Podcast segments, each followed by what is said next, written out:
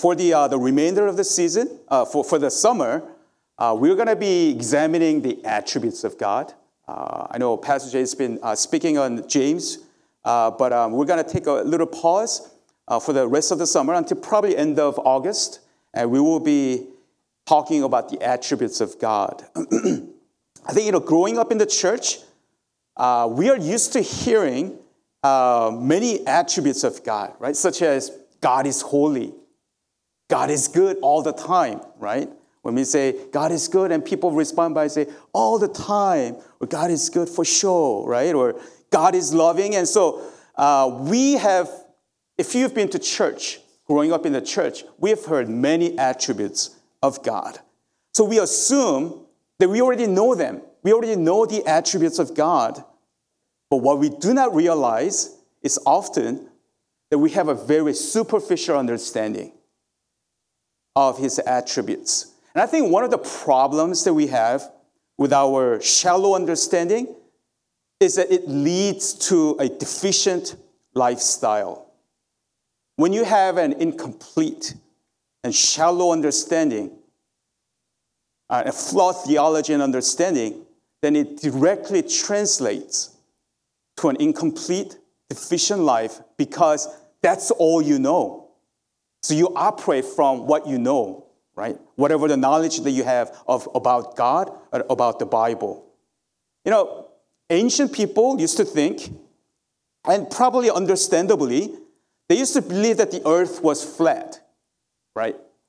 They thought that the, the, the earth was the center of the universe. It was earth stay the same, and the sun rises from the east and just sets in the, in the west, right? And so, and they thought that the earth was flat. Because as far as they could see, the earth was flat. They could not even possibly fathom that earth was round and earth was not the center of the universe. So, because of that understanding, what happened is um, they were afraid to set sail far from the land because they thought that after you just sail out there far enough, you're going to go, come to, the, to the, the corner of the earth and then you're going to fall off the cliff and you're going to gonna die. It's just kind of like, um, you know, the uh, Asgard in Thor, right? You know, the, the, the, you know how like in the Asgard, you know, in the fictional like realm, right? There's the, the water, body of water, and then after it goes some, some distance and it falls off. I don't know where it goes to. I don't, I didn't read or anything. But so that was the understanding of people in the ancient times. Because they didn't know any better. So they were afraid. So you see, like, whatever the understanding that we have, and that's what we operate from. So when we have a very incomplete, flawed understanding of who God is or about the Bible, that's what we operate from, and then we have it leads to a you know deficient life. The danger of possessing half-baked theology is that you can easily be swayed, swayed by and drawn to false teachings. I remember when I was uh, in middle school, what do I know? But I thought I knew a lot of things about the Bible. And then one time I happened to hear a, a, a preacher. I assumed that he was, you know, and he said some things that I've never heard before. Right? And he said basically, you know, demons, you know how they come about? We're like, I don't know. The Bible never talked about the origin of the demons and whatever, right? And so I was like, what? What is it? And he said basically that all the non Christians, when they die, their soul, right? They don't know where to go. They just float around and they become demons, right? And then they're just know, really harass people. They, you know, make your lives miserable. And then that freaked me out, right? As a, probably like an eighth grader, not knowing what's going on, don't have any not, a whole lot of understanding about what the Bible says. So because he said it, I took it as truth, and I, I, was, I, I was so scared. Oh my gosh, that means there are like billions of demons out there wow, that, this is scary stuff. And it, I, I used to just be really afraid because of that wrong, false teaching that I heard under the guise of, under the name of Bible teaching, Bible preaching. See, if we, um, and people who do not have a solid understanding of the scripture, they're gonna be swayed and just get into like the prosperity gospel, right? God wants you to be rich, God wants you to be healthy all the time, and you know, God wants you to be happy. Basically, you have a contract with God. If you just follow certain things, that God will bless you materially and all these things. You know, usually the most challenging people or the kids, uh, kids to work with are usually the sixth graders um, because they think they know, right? Because they are the oldest kids in the elementary school or even at church. The sixth graders, they are the oldest kids in the children's group, right? So they have this, um, they think that they know it all. Um, like when you, usually like when I used to help out with VBS and things, yeah, I used to have hard time with the sixth graders because they're like, they roll their eyes. Like when soon as like when we have like songs, they're like, oh, here we go again. I already know these songs. Or like when the, the there's a message given, and they're like, I already heard this. And, um, and also, the toughest people to minister to at church is usually the people who think they know it all, right? Been there, done that, I've heard it all. It's because we have, even though we may have a shallow understanding of the scripture, what the scripture teaches, because we kind of heard it you know, in passing, so we think we already know, and so we easily tune out right? when we come to certain topics like this, the attributes of God. I already know this. So when you think you already know, you end up tuning out whatever you, you hear, and then um, you know people quickly we tend to quickly lose interest in topics like this. However, the reality is that we do not know as much as we think we do. We really don't and that's a problem. Uh, this past year, we had a, we did a discipleship group, and uh, we uh, used this uh, material uh, by Paul Washer, "One True God." Right, and so it's, it talks about the attributes of God, and so I got to give credit where the credit is due, and um, and that is the basis, uh, at least for me, in, in this series on the attributes of God. And you know, even throughout the year, people in the discipleship group, a couple of them commented that they, even that they've been to church for all their lives, and, and yet they have learned new things about the attributes of God. Even the things that they thought they already knew, they realized there are some things that I didn't, they didn't really think through, or they didn't really know much about in detail. And so today we'll be talking about spiritual nature of God. And today's passage tells us that God is spirit. And in the context, I know I didn't read through the whole passage because it was going to get really long, but the, basically the context is Jesus was speaking with a Samaritan woman you know, who had you know, many, uh, many men uh, in her life, in her life, and, um, and then uh, she was um, at a certain point in the conversation, she was talking about the debate between the Jews and the Samaritans, right? Uh, about the, the ongoing debate that was going on between, uh, uh, between the two uh, people, people group, right? The proper place of worship. Because for the Jews, they said, you know, we have to, we have to go to Jerusalem. That's where the temple is, and that's where we are to just offer sacrifices. Whereas the Samaritans, um, you know, they were kind of considered as a second class people by Jews because they are not pure, you know, breed, uh, pure blood. And they emphasize, no, we don't, you don't need to go to um, Jerusalem. We can just stay here in Mount Gerizim, right? That was like the, the mountain where nearby where Jesus was uh, there at the moment. We can go to this mountain, and this is where you are to worship God. Because the Samaritans, they only had the, the first five books, the Pentateuch. They're the only, that was their Bible. So they had a very uh, incomplete understanding. Even the Jews had a very incomplete understanding. But, anyways, they were just arguing and debating about that. And so he was saying, uh, she was saying, hey, which is right? There's this ongoing debate between uh, you Jews and us Samaritans. Who's right? And then he goes on to uh, talk about how, uh, but the hour is coming and is now here when the true worshippers will worship the Father in spirit and in truth. For the Father is seeking such people to worship him. God is spirit. And those who worship him must worship in spirit and truth. And so here, the first point that I want to bring out to you is the truth as it says here God is spirit. So is, that's the title of my message. Now, when we say God is spirit, it means that God is not material or corporeal, right? He does not possess a bodily, uh, a physical body. And this means that God is not uh, conf- uh, confined to any physical limitations that we are subject, time and space.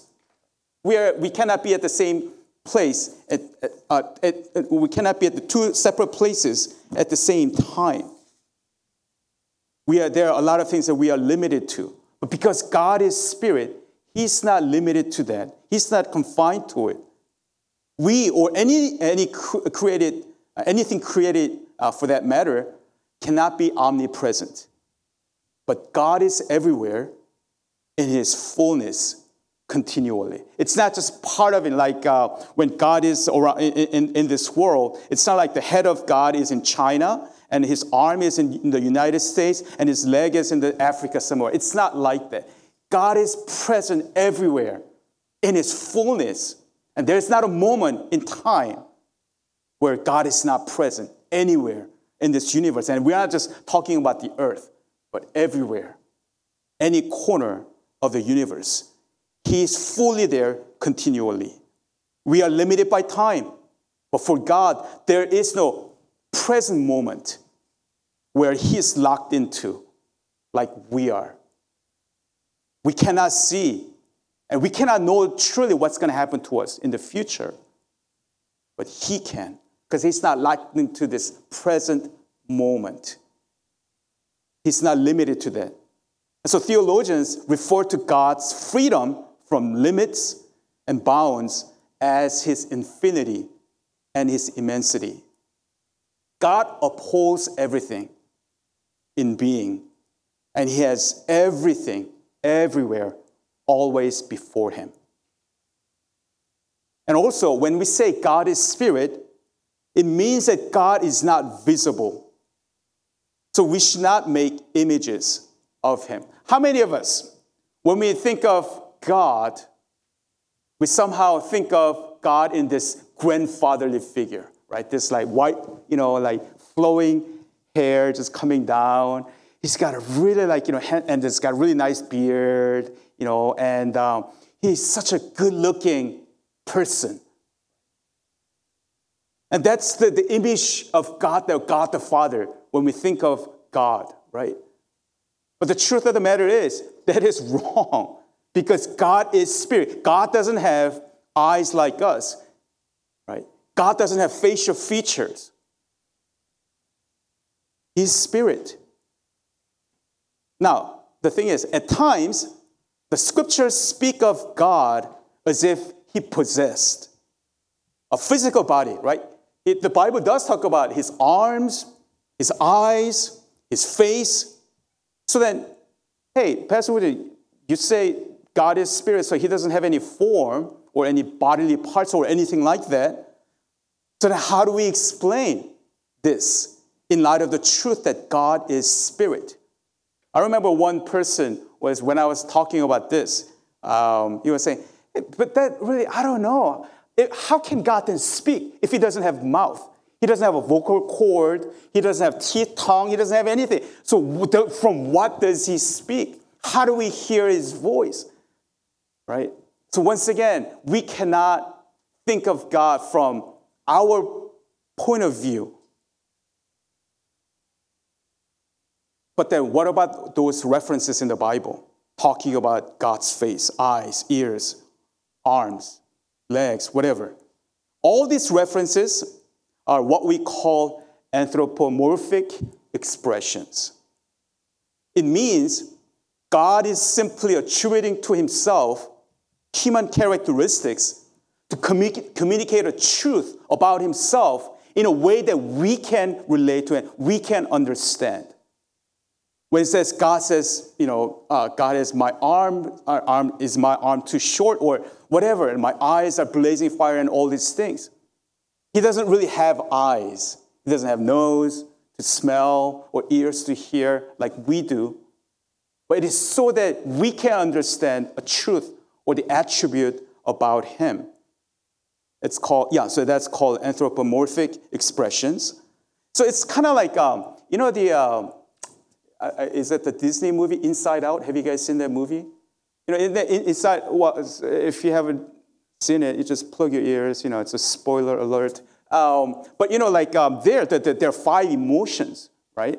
Like in, in, a person, what's it, Riley? That's her name, whatever. And, and so have like five emotions, like the joy, anger, sadness, all these like uh, emotions, but they're, they're not really there. But, you know, it's, it's, it's an example of anthropomorphic, right, expression. Trying to just kind of, you know, make, uh, just make a movie out of it. But in, in a way, that's what God is doing. He doesn't have mouth like we do, arms. But he says it, he, it's described in the scripture so that we can understand, that we can relate to what he's trying to communicate to us. You know, the Bible talks about God's wings and his people hiding under the shadow of his wings. Now, that does not mean that God has literal wings. It's just referring to God's protection and his care upon his people. So when we see these things, like, you know, we should not take it literally and just picture in our mind that God has this grandfather, his grandfather figure. Just looks just like us, human beings, having physical features. He does not. Now, some of you may ask the question, but Pastor Widget, if God is invisible, how do we explain the passages where he seems to reveal himself in a visible form? Right? there are uh, passages in the Bible. Moses, when he just it's like, show me your glory. And so he just covered his you know, eyes and his face. And then God passed by in all his splendor and glory. And then the scripture says Moses saw the back of God, backside of God. Elijah, when he was in the, in the cave, you know, despairing and he was so discouraged. And, you know, as God was recommissioning him, and then he wanted to see his glory. So once again, he came out to the, to the, the mouth of the cave, and then he saw the glory of God from the backside. So it seems like, oh, see, Pastor Widden, like the Bible does talk about God having a back, right, backside, or other things. To answer we have to first understand an important principle of biblical interpretation.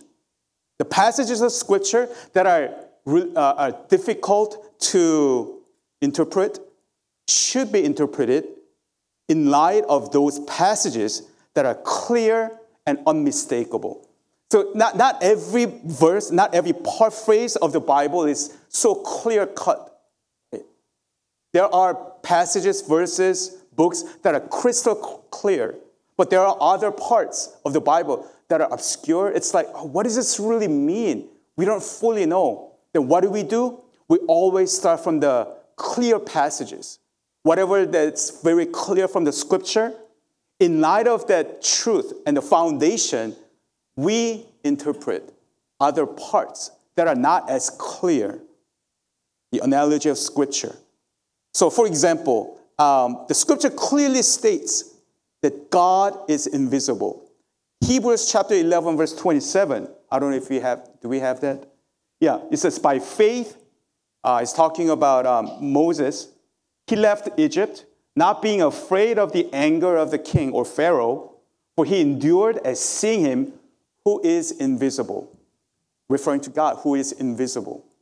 So there isn't really much uh, room for different interpretation or understanding because when it says God, when it's referring to God, He is invisible. Because there are passages like this where it's so clear. So from that, we understand then what about these places where it seems like God can be seen, His backside, right? Moses saw it, Elijah saw it, it's uh, inscripturated. So, because scripture is very clear that he is invisible, so the visible appearances of God, well, except for the incarnation of Jesus Christ, except for that case, all these references of the visibility of God should be interpreted or understood as visions. Visions. meaning symbolic representation of the spiritual reality. What, God, what Moses saw, what Elijah saw, what other people saw in terms of what they have seen about God or the, the physical features, it's, they have seen a vision of God, visions of God, a symbolic representation, symbolic of the spiritual reality. Ezekiel tells us in chapter 1, verse 1, that the heavens were opened and he saw, Ezekiel saw visions of God. And later in verse 28, the appearance, uh, he saw the appearance of the likeness of the glory of the Lord. So when he saw, what he saw was a symbolic representation of God, not a God who has this grandfatherly figure wearing this white robe. It was a symbolic representation. Luke chapter 3, verse 22. When Jesus was uh, baptized, when, as, he was being, uh, as he was baptized and as he was coming out of the water, Luke describes that the Holy Spirit was descending with the appearance of a dove. Then are we going to say that Holy Spirit has a form of a dove? No. That he was just kind of just, just like, you know, just cute little like, you know, flying bird birdie just coming down and just uh, descending upon it. No, it was just the symbolic presence of God. And that's how he would describe the presence of God. When Moses saw the burning bush, it was a symbolic representation of God's presence in his midst to get his attention. Do you see? When we say God is spirit, we have to be careful not to think of God in a picture in our mind, this grandfatherly figure that as if like God has eyes, nose. He speaks with the, you know, and um, has arms and has this really clean white robe. He does not. He doesn't have a form. And as we discuss the truth that God is spirit, actually there's another aspect that we have to understand. And the second point is that God is a person. God is a person. He's not some kind of formless force field in the universe that you tap into to generate magical power, like as in the Star Wars. Even from like from the very beginning, like episode four, right? You know, as uh, Luke Skywalker was about to just go into the Death Star and try to destroy it, you know, instead of relying on, you know, the whatever the uh, the thing that was guiding him, you know, he hears the voice of Ben Kenobi, right? Obi-Wan Kenobi, and says, you know, use your force, Luke. So that instead of just relying on that, he uses the force out there, the, the Jedi force. Or, you know, so, you know, they, it's, and sometimes we may think of God as some kind of, oh, so, you know, God is nothing like that, some kind of force field. Right? It's not an impersonal force, that thoughtlessly moving the universe, or a cosmic consciousness that you connect to to draw some kind of power from. The New Age is, is all about it, right? Just be, just meditate, right, and just be connected to this consciousness, collective consciousness that is in the universe, and be one with it. I mean, it sounds like all kind of like, ooh, it sounds really kind of new and it's cool or something spiritual, but you know, it's, it's it's, it's bogus, right? It doesn't make sense. God is not an impersonal force, God is a person, and neither is he a heartless tyrant, crushing and manipulating his creation for selfish gains. Just because he has all the power, but that does not mean that he is like that, trying to just like enslave us and make our lives miserable. While God is spirit, he is a personal being. But then, what do we mean by the personhood? What do we mean by that? What, what is a person? What, is, what makes one a person? What separates us, human beings, from the animals?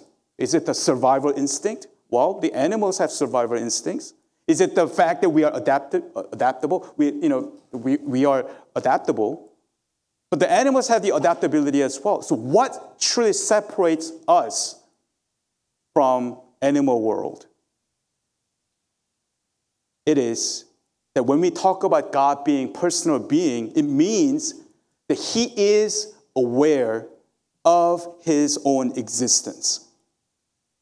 And it also means that he possesses both an intelligence and a will. And when we say God is a personal being, it means that he is capable of entering into a personal relationship, rela- personal relationship with man. Being aware of his own existence is one of the most fundamental characteristics of a person. There are many religions outside of Christianity whose concept of God is either an, an impersonal force like Buddhism, right? They don't even talk about, you know, it's just like a nirvana. You just have to achieve nirvana, right? That's Buddhism. There's no like personal God or an essence that dwells within all things, like pantheism, where God is everywhere. Hinduism, they have over 300 million gods. Oh my goodness, they're like tree, tree god, there's a grass god, there's a moon god, sun god, what have you. Whatever that you can find, there's a God. God is everywhere. The God of the Bible is a real person who is aware of his own existence as distinct from all other beings and things. Exodus chapter 3 14 talks about God describing himself, I am. I am who I am. And it clearly shows that God recognizes his own existence as a person. He knows that he is. But he is fully aware of it. Other living things, they do not.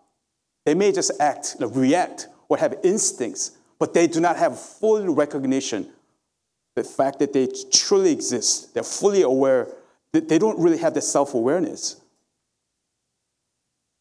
That God is a person also means he possesses an intellect and a will. The intellect is considered to be one of the primary characteristics of personhood. It's the ability to reason, um, perceive, and under, or, or understand. That's what intelligence is.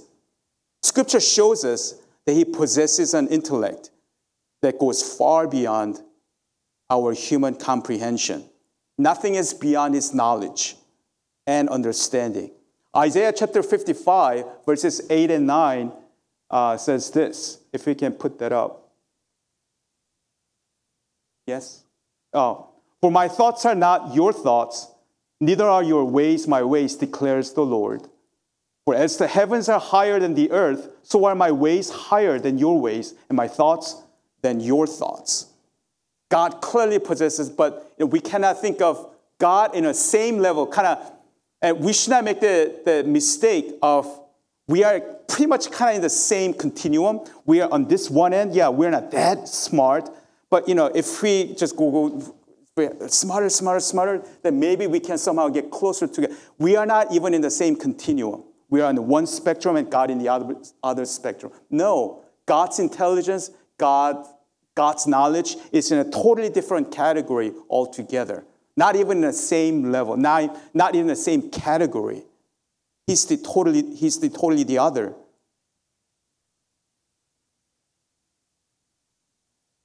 The Bible makes it clear that God possesses a will as well, the power to determine his actions and the purpose. You know, God's choices, the, the choices that he makes, what he determines to do, flows from who he is, from his own nature. And um, he, uh, and uh, we have to understand that it is important to understand that the will of God and the will of man are two very different things. God is the only one who is completely free to do whatever he purposes in, in himself without limitations or even the possibility of failure. By contrast, most resolute determinations or the most determined decisions that we may make, or even, even by the most powerful man, often come to nothing. Donald Trump, when he became president, he said, you know, I'm going to, you know, just take, you know, I'm just going to do away with the, the, the, the healthcare system. I mean, he was determined to do it. He made a promise he, he's going to do it, but he couldn't do it. Joe Biden, same thing with the infrastructure, infrastructure like you know plans with all these grand plans and all these things. Putin, President Xi in China, all these people, the most powerful men, even though the decisions that they make, and even with the best of their ability and trying, oftentimes what they plan to do, what they are trying to do, it's not because they lack willpower, but you just cannot get it done. There are failures. But God is not like that, not, not like anything that we can ever uh, compare to. And also, when we say God is a person, that God being a personal being means that He is relational. That's what we mean. God is relational. And it really flows once again from who He is. He's a Trinitarian God the Father, God the Son, and God the Holy Spirit live in perfect unity there, he already, before anything was formed, created, he was in a relationship because of his fellowship that he had, the three persons in one Godhead. It flow out of it. So he's relational. That's just in his nature. And the implication of that is that God wants a personal relationship with us, created in his image. Even though it sounds really obvious to us, but it is, the one, of the, it is one of the greatest truths of Christianity that God, who is relational, wants a relationship, personal relationship with his creation. You know, this past um, uh, you know, vacation that I took, uh, uh, so one part of it, we, we went to Asheville, um, North Carolina, and then we didn't even know about it, but there happened to be Billy Graham training center, not, not where he lived or uh, his library is, uh, but that's like a, he established a training center. So we uh, just stopped by there just to see. And one thing that really struck, uh, struck me about him was his singular focus and conviction that God wants, though we are fallen, though we uh, were rebels, still God wanted a relationship with his creation. And that was his sole focus throughout his life.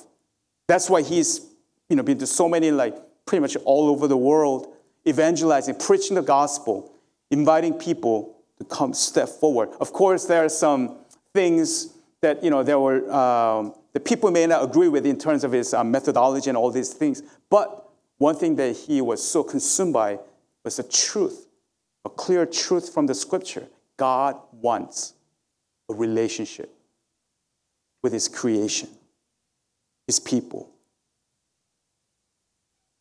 God is not just a supreme being who is detached and is indifferent towards us. God created, uh, God created us for the purpose of knowing Him and having a loving relationship with Him. We were to be the recipients of His goodness. But our rebellion severed our relationship with God. And it is only through the sacrifice of Jesus Christ on the cross and resurrection that the relationship could be restored. The gospel calls for trust and repentance on our part in Christ. And thanks be to God that He wants a relationship with people like us. I mean, He could have sovereignly let us perish in our sin.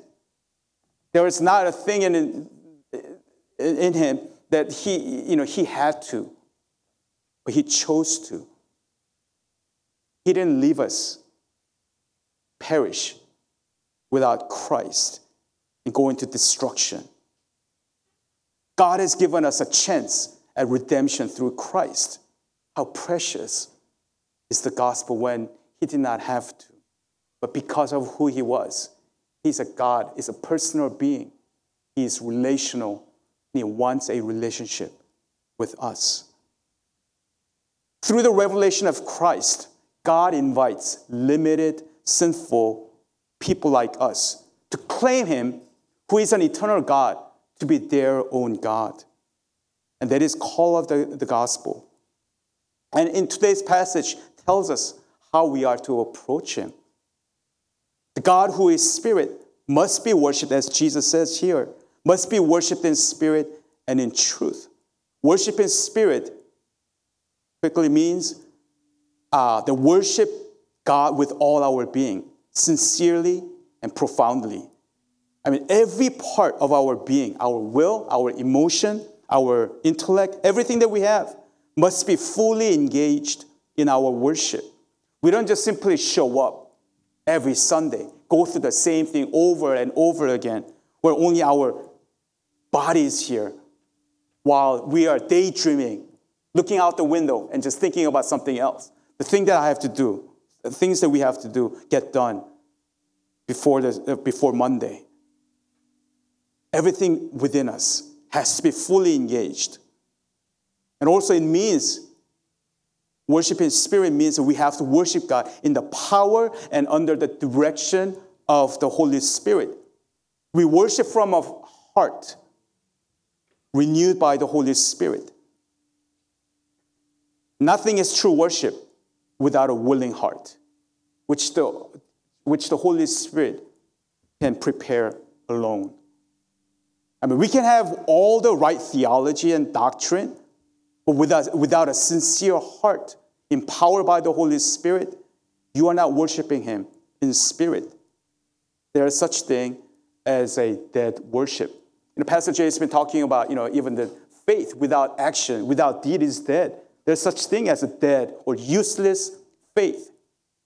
Same thing. There is such thing as a dead worship. There is a worthless, useless worship when you may just uh, regurgitate, say, you know, whatever, just parroting whatever that you heard, without your heart fully engaged in it. You have to worship God in spirit, with sincerity, with all of our being fully engaged. And also, we have to worship God in truth. And it means we have to worship God truthfully and with integrity. Sincerity by itself is not enough to approach God. Because, you know, you can be sincere, but you can be sincerely wrong, right? Like, look at me, right? I can sincerely believe that I can dunk, right? Um, I don't have that kind of hop, right? I know there are some young, uh, small people who can just hop and just, I don't have that, right? But I can sincerely believe that, but I'm deranged. I'm, I'm just like, you know, like this. I, I, I'm not, you know, so I can be sincere, but that doesn't, being sincere doesn't translate to being truthful because you can be sincerely wrong. There are many devout, devout Muslims or other religious people out there, but their sincerity, even though they may be so committed to their cause and their religion, but their sincerity does not lead them to the right worship. You must stand on the truth of God's eternal word. It's not an either or kind of proposition. It is both and. There exists worship that's all about passion and sincerity, devoid of truth. There are people who are just going crazy you know, during the worship time, praise time. They're just up, jumping up and down, and they're just like, you know, cry and just like lift their hands and just go, woo, you know, and go crazy. But if you do not have the right truth, all of that passion and sincerity, it's not the right worship that God, uh, that God desires or wants. And there, uh, and also there is a worship that just the intellectual exercise. It's all about theology. They say the right things, but their hearts are not truly into it. They're just going through the motions with all the knowledge and the truth that they may claim to have, but without their sincere, willing, genuine heart fully wanting to be here to worship God with all their hearts.